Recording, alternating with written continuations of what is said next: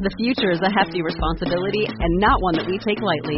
But then, taking things lightly has never been what Hefty is about. That's why we've created the Hefty Renew program that turns hard to recycle plastics into valuable resources like park benches and building materials. To participate, simply fill up an orange Hefty Renew bag with accepted items, tie it up, and drop it in with your regular recycling. That's it. It's that easy. It's time to rethink recycling with Renew. Particular valued resources may vary by geography. More info available at heftyrenew.com. Was there really an internet game that encouraged its players to commit suicide? And can magic help you get the life you've always dreamed of today on Dead Rabbit Radio?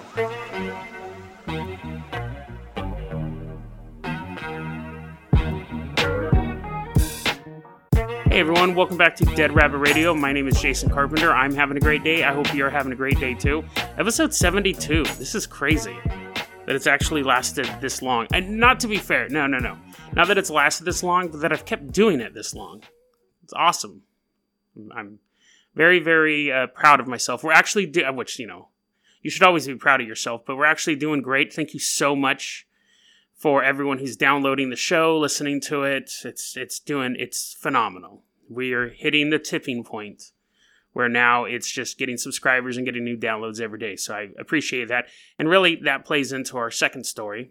So I currently have a friend who's having trouble with mice in her house. Now I'm not going to say who it is because she she would beat me up. But you know the the traditional answer is you have mice in your house. People say, "Well, get a cat." Cat will eat the mice or cats, however many mice you have. Apparently, she has a lot. That actually works with other species as well. I used to eat a ton of rice, pounds and pounds of rice. It's really cheap and it's filling, and I love it. And I always like mix it with chili or Taco Bell or whatever. Turns it's basically just a filler food. What I didn't know was that in rice, and correct me if I'm wrong, I probably am. I don't know if this is exactly where they came from, but in rice, there are little bugs called rice weevils, like eggs, basically. So if you, and again, people are like, that's not how it works, Jason, that's not how it works. But this is what I was told happens. If you cook rice and don't eat all of it, and you let it sit out for a while, the rice weevil eggs hatch. And so you get these little bugs that fly around your apartment. Now, that sequence of events happened quite often, where I would cook rice and wouldn't eat all of it. I would leave the bowl out, and these bugs, these little rice weevils, began to infest not this apartment. This was years and years ago. I don't want people going, I'm never coming over to your apartment again, Jason. Anyway, so I'd get these rice weevils flying around. And they, uh, they, they pretty much limit themselves to the kitchen or wherever there was rice before. Maybe they show up to eat the rice. I don't know. That's not the point. Anyways, I had rice weevils everywhere. And then one summer, the rice weevils were gone. But my clean, my uh, sanitary habits didn't change. So I was like, huh, I wonder where all those rice weevils at. But I had an infestation of ants. Not an infestation, but I had a lot of ants in my kitchen. Because again, not cleaning up. And so I was like, oh man, I got all these ants. Oh man, I just, no peace, of course. I could have just cleaned up, but it's like, what am I going to do with all these ants? So finally, I got some bug spray or just cleaned them up. I think I, I just like mass extermination of all these ants. And then maybe like a couple days later, a week later, the rice weevils came back. And I thought, wait a second. The ants, the rice weevils were here. The ants showed up. There was no more rice weevils to get rid of the ants. Rice weevils show back up. So then I realized that the ants must have been eating the weevils. So what I did, again, rather than clean up, I coaxed a bunch of ants into my apartment by leaving sugar out for them and lollipops and candy. The ants showed up in droves. Never had another rice weevil problem. Now, when I say rice weevil problem, let me tell you this story for an example. I was dating a girl at the time. she was over at the apartment and she was complaining about something or whatever. I'm sitting on the couch and she's just like, yeah, yeah, yeah, yeah.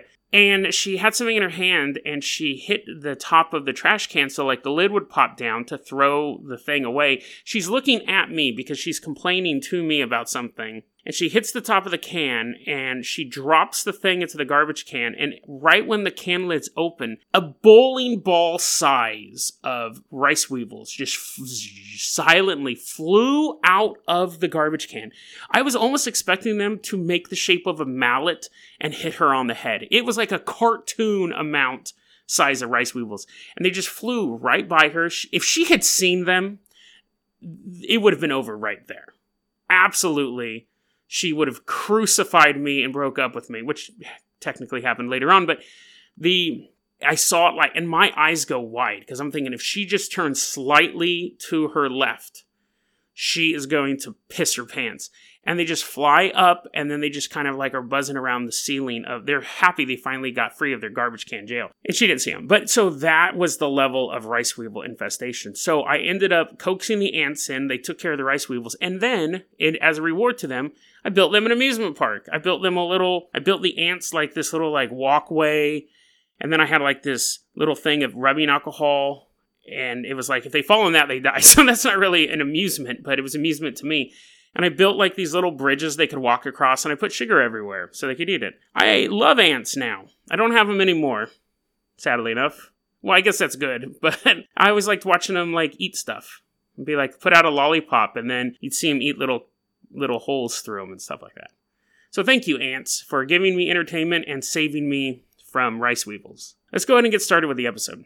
So, this is an interesting story because there's a lot of disagreement over whether or not it's real which isn't surprising on the internet, but for the amount of impact this has had, it is weird. What we're going to talk about here is the Blue Whale game. Now, the Blue Whale game started back in 2017, 2016. 2015 actually so started back in say 2015 and what that is in in an overview an umbrella view of the blue whale game you it is a series of 50 tasks that get increasingly more dark and violent so the first, I finally found the list. It took me forever. And see, again, there's not a ton of concrete information on this. So we're going to go over a couple of the, the quick, we're going to quickly go over a couple of these tasks. So day one, you're supposed to carve a phrase on your arm. Day two, you wake up at 420 and you watch a scary video. You just keep going through. You have overcome a fear. You write an online status on social network about being a whale. You listen to music that the curator sends. And so what it is is that you sign up for to be part of this blue whale game and you get an advisor and they walk you through these 50 tasks. And if you don't complete them you get like berated like you're not doing these fast enough. Where's that picture of that guy's name carved on your arm? and stuff like that. And and the end result is kill yourself. And some of these tasks are set up to overcome objections to killing yourself, like climb up a crane, go to the edge of a bridge, stand on the edge of a building. And to, to basically, it's baby steps to get you to that point. Now, supposedly it started in Russia, so it's been linked to like hundreds of suicides. And there was all these, it was an international thing governments were saying, parents, you have to monitor your kid's social network. There's this game going around that's taking young, vulnerable, depressed kids and talking them into committing suicide. There are people online who are trying to get your kids to commit suicide. Um, one of like Egyptian's former government officials, his son killed himself. They believe it was linked to this game. They had a big outbreak in India. It, the biggest was in Russia, where they're having a ton of these.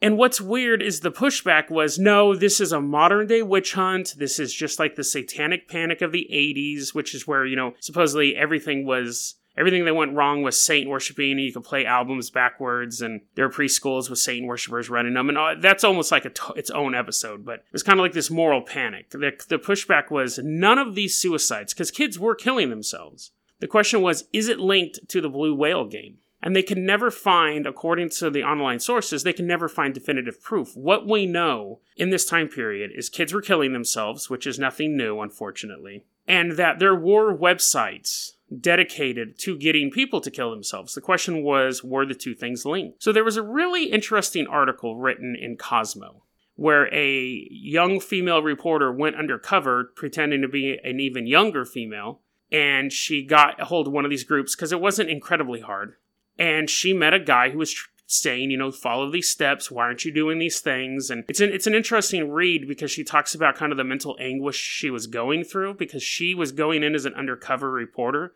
but the way he kind of groomed her actually was making her feel depressed and lonely and things like that. Now again, the pushback is none of this stuff is linked. None of this stuff is linked. In Russia, they arrested a man. They arrested him for inventing this game, basically.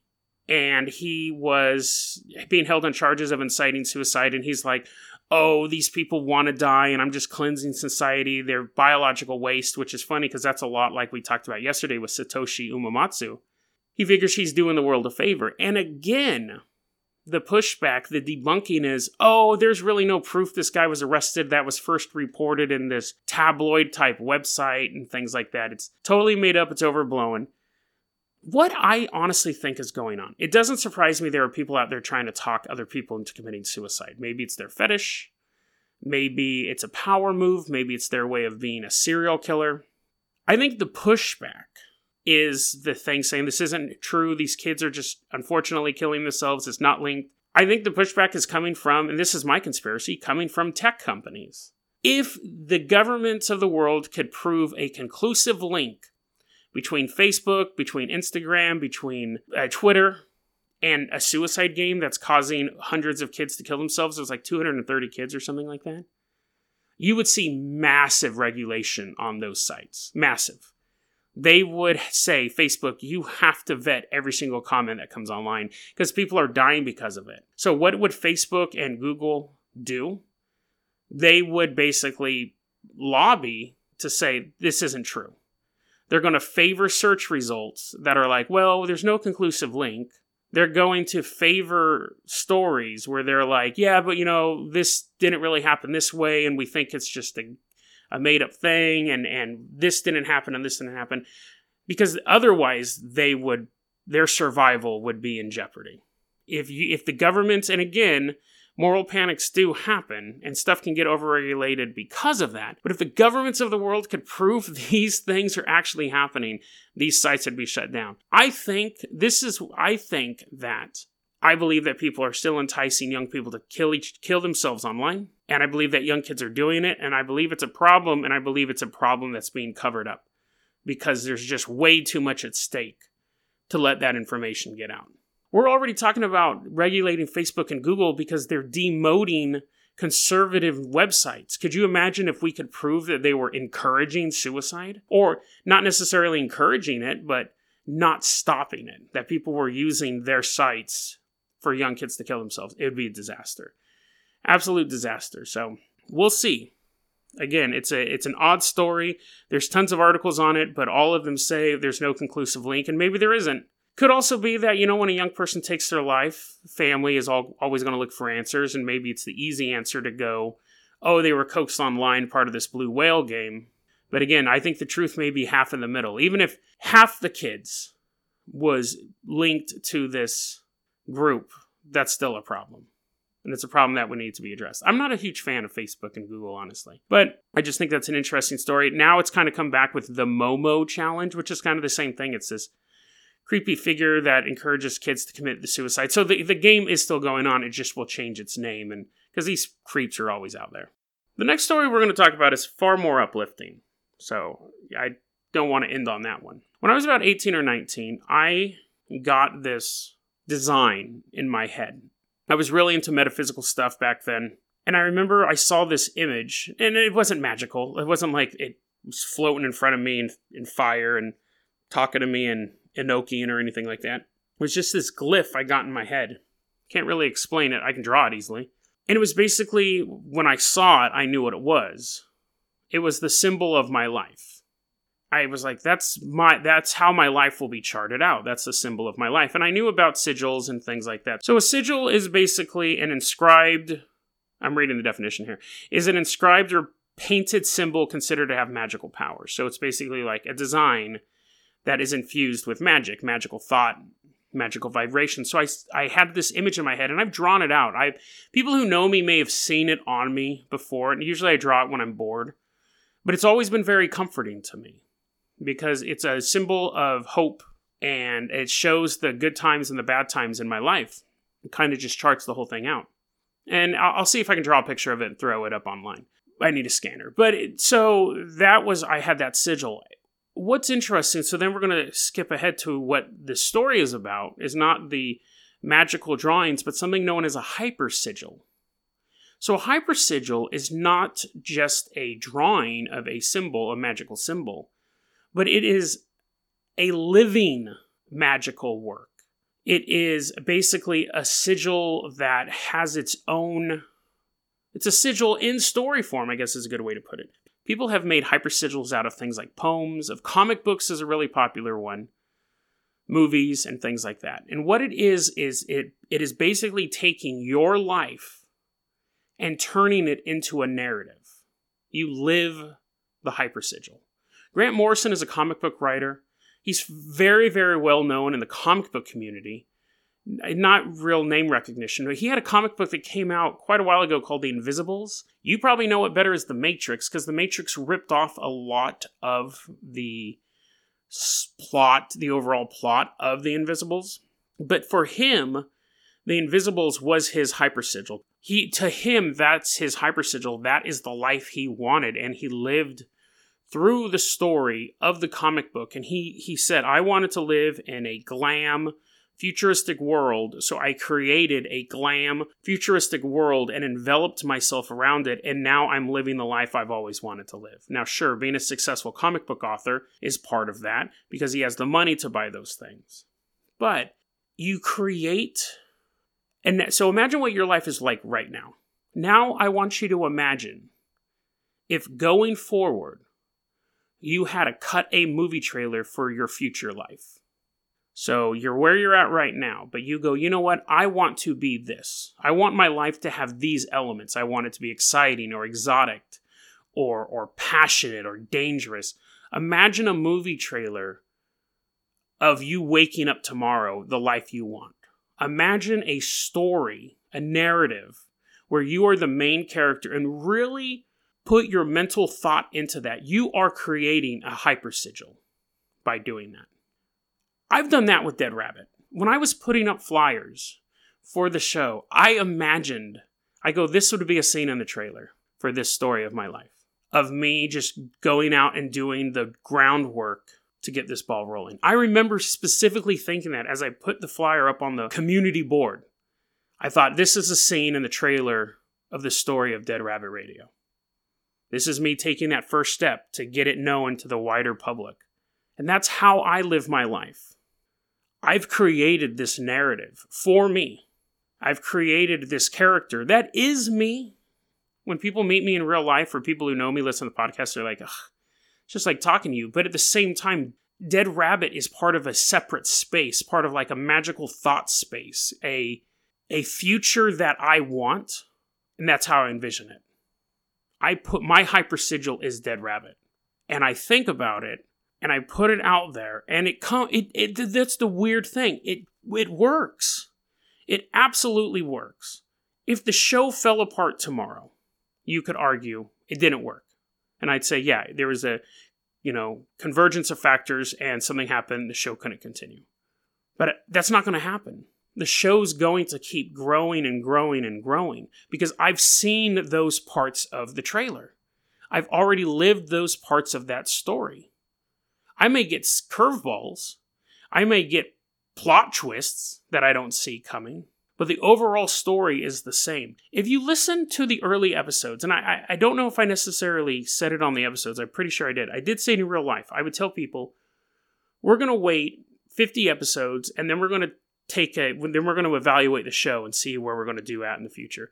Just two episodes ago, I was talking about five years from now on the show. Like, this is the growth of the show over the next five to 10 years. Like, I've, you, I keep fixing that narrative to go farther and farther into the future.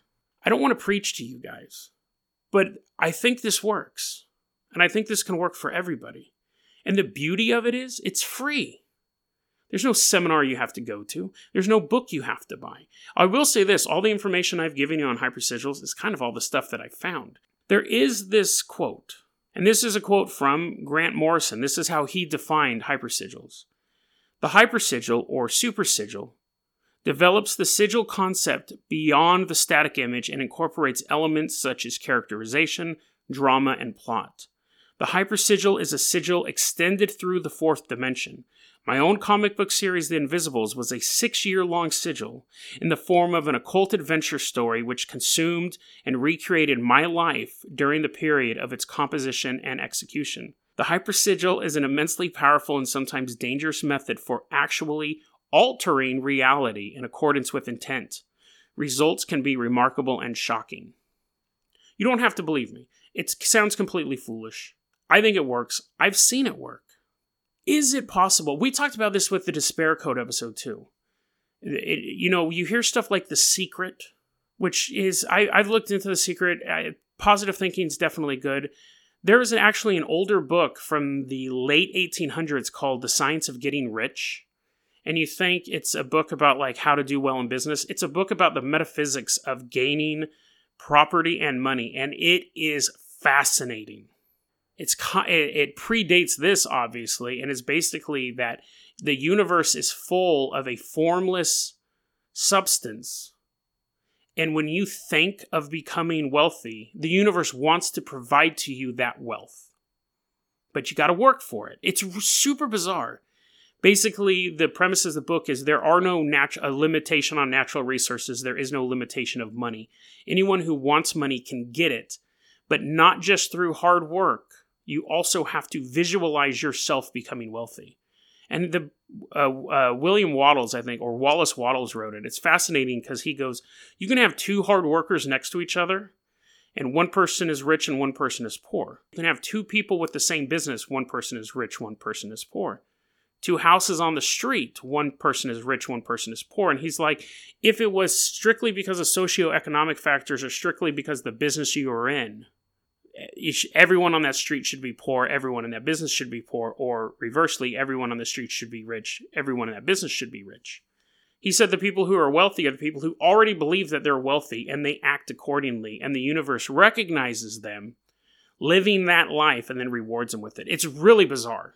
And it tie it, it has the guy the author was a like a Christian socialist and it has this weird Christian theme running through it. And basically, it's like God, the universe, everything wants you to be wealthy because you can't truly live life if you're poor. That's almost its own episode. But I mean, again, I think that it, your thoughts dictate your reality. And you go, well, Jason, what about the kid living in the Sudan? You know, his hypersigil could just be to get a meal the next day. I don't know. I don't know the answer to that question. The same reason why I can never answer the question, like, why would a god or any higher deity let children die of cancer? I don't know. But I do think that there is a power to your thought. And if you can create a new reality around it, just try it. That's what I would say. And again, the beauty of like a system like this, you know, you're not, no one's selling you anything. It just simply exists.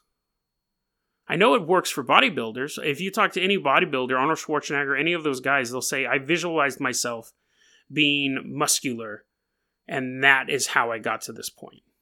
Uh, well, let me rephrase that. They also had to work, lift a shit ton of weights. But if you're just lifting weights and you're not visualizing yourself, you haven't created that story. You're not living that character as a monster of a human. You're just lifting your weights. There's a disconnect between the mental and the physical. Imagine your life as a movie. Create a plot around your life. Think of that. Focus on that. And see what happens. I could be wrong. But I think hypersigils work. And if they do, and we have the ability to reshape our own lives, you could say, well, Jason, I want to be a superhero. I want to fly around a building. Can I use a hypersigil for that? I don't know. I don't know. I do have a theory about that, though, actually. I think that if that was, if you really, really wanted to be a superhero and you imagined every day you becoming a superhero, again, I have no proof of this, but I think that you would basically create an alternate reality where you were a superhero. You would still live in our reality, and I wouldn't, like, if my best friend every day wished he was a superhero and he created this hyper sigil where he could fly around, I think, in theory, in my reality, he would still be Joey but an alternate reality would open up where he got superpowers. Does that sound insane? Absolutely. Absolutely. Does this whole thing sound insane? Absolutely. Absolutely. If I'm wrong, I'm wrong. I'm not, like I said, I'm not selling you anything, and I don't really know. I believe that it works. I've seen it work for me. But if I'm wrong and a bunch of people want to say that was your dumbest story ever because you're trying to convince me that if I tell myself a story, it'll come true, what do you have to lose if you don't do it? Like I said, the only thing you're losing is time and thought process, which we're going to spend anyways. I've said this before. I will sit at home and I will imagine getting new listeners to the podcast. But at the same time, I have to work on my podcast every single day. I think that's part of it too. I think part of the hypersigil is you create the life you want in your head, but if the life in your head is to be a major league baseball player, you got to practice. You got to put that work in. That's kind of what Wallace Wattles was saying too. If I sat around and said I want to be a super successful podcaster and release an episode once a month, that's not going to work. But I put in the work to do the podcast. I was up till four in the morning recording stuff yesterday. And then in my free time, I imagine the future I'm going to have with this podcast hypersigils. It's on the conspiracy iceberg. And it may be one of the truest things on there, honestly. We'll find out. Let me know how they work for you. DeadRabbitRadio at gmail.com is going to be your email address. You can also hit us up at facebook.com slash deadrabbitradio. One of my hypersigils is not to be infested with ants, by the way. Should put that out there. Twitter is at Jason O. Carpenter. Dead Rabbit Radio is the daily paranormal conspiracy and true crime podcast. You don't have to listen to it every day, but I'm glad you listened to it today. Have a great one, guys.